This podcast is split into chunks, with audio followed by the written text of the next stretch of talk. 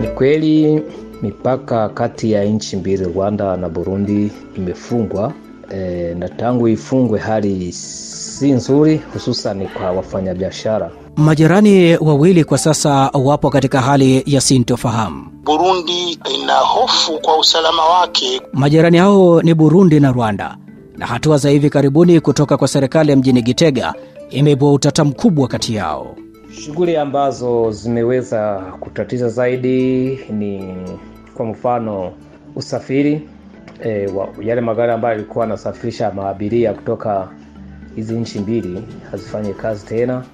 Burundi ilitangaza kuufunga mpaka wake na Rwanda majuma kadhaa yaliyopita baada ya kuituhumu nchi hiyo jirani yake kuunga mkono waasi waliofanya mashambulizi kwenye ardhi yake. Wakati kunakuwa migogoro, mwathirika wa kwanza na mkubwa ni mwananchi. Tazama, mipaka leo kati ya Burundi na Rwanda imefungwa. Uh, watu wote ambao walikuwa wanaishi kutokana na biashara za mipakani, leo familia zao ziko kwenye matatizo, iwe upande wa Burundi, upande wa Rwanda. Hatua za kufungwa kwa mpaka tayari zimeshaanza kung'ata, huku sauti za Warundi waliopo ndani na nje ya taifa hilo zikisema kuwa kufungwa kwa mipaka kunawaumiza watu wanaofanya biashara zaidi pamoja na uchumi kwa ujumla. Kama vile wafanyabiashara, tunachoomba hizi serikali mbili ni kukaa pamoja. Ukiangalia vizuri, maswali yenyewe ni maswali ya, ya kisiasa, sio maswali ya kiuchumi, ni maswali ya kisiasa. Kwa hiyo inatakiwa hizi nchi mbili ziweze kukaa pamoja.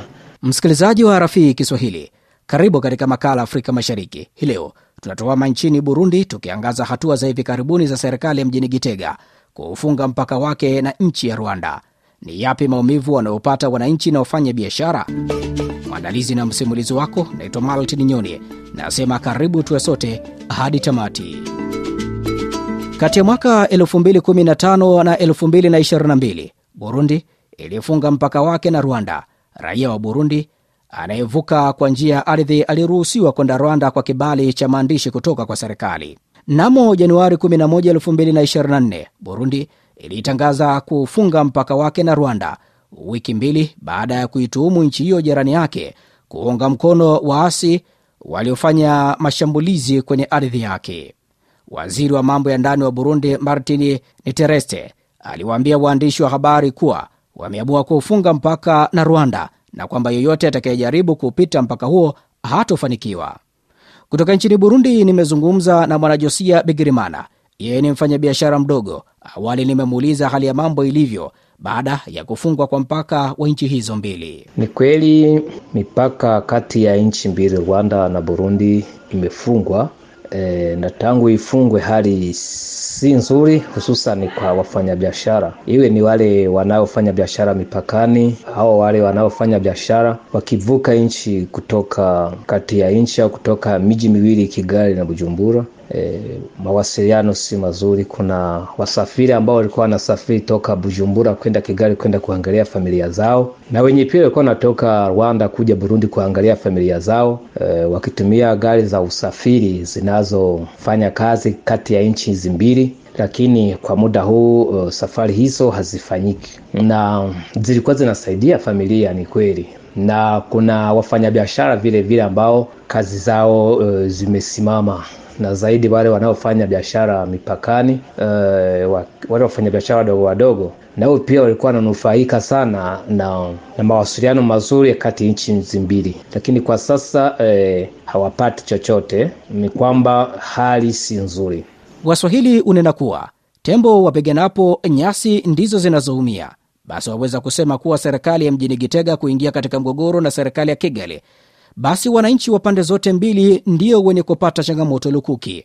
Kwa mara nyingine, Bwana Josia Bigirimana ananijuza ni shughuli zipi zimeingia katika mkwamo kutokana na kufungwa kwa mpaka. Hali si nzuri, na zaidi kwa watu pia ambao uh, walikuwa wanapeleka uh, zaidi matunda nchini Rwanda, kwa sababu kulikuwa uh, matunda uh, ya aina tofauti ambayo alikuwa anatoka Burundi na kwenda Rwanda eh, nao pia kwa muda huu hawapati soko eh. Sasa ukiangalia vizuri eh, mtu bila bila kudanganya, tunaweza kusema kwamba hali si nzuri pande zote hizi mbili za nchi hizi mbili hali sio nzuri kiuchumi. Msikilizaji wa Rafii Kiswahili, mataifa ya Rwanda na Burundi, nchi za ukanda wa maziwa makuu na nchi wanachama wa Jumuiya ya Afrika Mashariki ambao wanaambukizwa na mgogoro wa mashariki mwa Jamhuri ya Kidemokrasia ya Kongo, DRC.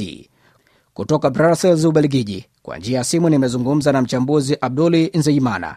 Nimemuuliza anautazama vipi mvutano kati ya Burundi na Rwanda. Mvutano ambao uh, huyu ambao uko kati ya Burundi na Rwanda ni jambo ambalo uh, linaeleweka kwa watu ambao wanafuatilia kwa karibu e, siasa za ukanda wa maziwa makuu na Afrika Mashariki, sababu mgogoro ule ambao uko Kongo unaigusa Burundi kwa njia moja au nyingine. Kama walivyosikia siku za nyuma, e, rais wa Burundi ajitokeza kuweza kushtumu moja kwa moja nchi ya Rwanda kuwa ndiyo inaunga mkono e, waasi ambao wanatatiza e, usalama mara kwa mara nchini Burundi. Basi kwa maneno mengine Burundi ina hofu kwa usalama wake kutokana na yote yale ambayo yanafanyika Kongo, hasa ukizingatia kuwa upande ule wa waasi wa Kongo M ishirini na tatu uh, wengi wanazungumza kuwa waasi, waasi hao wanaweza kuwa wameshaungwa mkono na waasi wa Burundi ambao wanajulikana kwa jina la Red Tabara na wanaweza kuwa wanafanya pamoja kimseto, ili wakimaliza masuala yao wanaotengeneza kule Kongo, labda wageukie kuja Burundi. Pengine nani hasa anaweza kuwa mwathirika mkubwa kutokana na mgogoro huu kati ya Rwanda na Burundi? Eh, ndugu Martin, ni kufahamishe kuwa wakati kunakuwa migogoro, mwathirika wa kwanza na mkubwa ni mwananchi. Tazama, mipaka leo kati ya Burundi na Rwanda imefungwa. Uh, watu wote ambao walikuwa wanaishi kutokana na biashara za mipakani leo familia zao ziko kwenye matatizo, hiyo upande wa Burundi, upande wa Rwanda. E, na upande wa pili ni kwamba tunaathirika kwa ku, katika uh, jumuiya ya Afrika Mashariki na Kati. Kama unavyofahamu, nchi ya Burundi, nchi ya Rwanda na nchi ya DR Congo, zote hizi leo ni wana, wanachama wa, wa, wa East African Community. Tunachelewa sisi kuweza kupiga hatua kwenye East African Community. Kama unavyofahamu mipango ambayo iko mbele, tulikuwa tunakwenda kwenye umoja wa sarafu, lakini hautakwenda kwa umoja wa sarafu wakati nchi ambazo ziko katika, katika jumuiya hiyo ziko zina ziko kwenye vita. Mzozo wa hivi majuzi kati ya serikali ya Gitega na Kigali ulianza mwaka elfu mbili na kumi na tano baada ya wale waliojaribu kuipindua serikali ya rais wa zamani Pierre Nkurunziza wakiongozwa na Jenerali Godfrey Niyombare kukimbilia nchini Rwanda. Bwana Josia Begirimana anasema kwa sasa wafanyabiashara wapo katika mkwamo mkubwa wa kufika pande zote mbili kufanya shughuli zao. Kama vile wafanyabiashara, tunachoomba hizi serikali mbili ni kukaa pamoja. Ukiangalia vizuri, maswali yenyewe ni maswali ya, ya kisiasa, siyo maswali ya kiuchumi maswali ya kisiasa. Kwa hiyo inatakiwa hizi nchi mbili ziweze kukaa pamoja na kutatua matatizo ambayo yako kati ya, ya watawala wa Burundi na watawala wa, wa Rwanda. Katika vita vya mashariki mwa Jamhuri ya Kidemokrasia ya Kongo, serikali ya Gitega ilishutumiwa kwa kutuma wanajeshi kwa siri kusaidia vikosi vya serikali ya Kinshasa kupambana na waasi wa M23, jambo ambalo serikali ya Burundi ilikanusha sawa na serikali ya Rwanda ambavyo imekuwa ikikanusha juu ya maswala kadhaa. Namuuliza Bwana Abduli Nzeimana, ni athari gani zinazoweza kuibuka? Uh, biashara inaathirika kwa kiwango kikubwa, ndugu Martin, sababu tazama, mzunguko mkubwa huko kule Kongo, DR Congo. Wengi ambao wanafahamu uh, wanafahamu nchi ya Kongo, ukiwa mjini Goma utaona mzunguko ulivyo wa biashara, Bukavu na Uvira uh, na maeneo yote haya leo sasa ni maeneo ambayo yako hatarini, sababu Goma imezingirwa na watu hawawezi tena kufika Goma kwa usalama, hivyo bidhaa kuingia Goma inakuwa matatizo na bidhaa kutoka Goma inakuwa matatizo. Nini kifanyike sasa kuondoa ni, vuta ni kuvute kati ya serikali ya mjini Bujumbura na ile ya Kigali? Mimi nadhani kuna kitu ambacho kinahitajika, ni muhimu sana kupatikana mkutano mkuu wa kuweza, sio kati ya Bujumbura na Kigali tu, inatakiwa mkutano mkuu wa kuweza kujadili masuala ya usalama wa ukanda wa maziwa makuu na kati. Msikilizaji wa Rafii Kiswahili, na kufika hapo anaweka nukta katika makala haya ya Afrika Mashariki. Hii leo tulituama nchini Burundi, tukiangaza hatua za hivi karibuni za serikali ya mjini Gitega kuufunga mpaka wake na nchi ya Rwanda, na yapi maumivu wanaopata wananchi na wafanya biashara. Mwandalizi na msimulizi wako anaitwa Maltin Nyoni. Hadi wakati mwingine, kwa heri kwa sasa.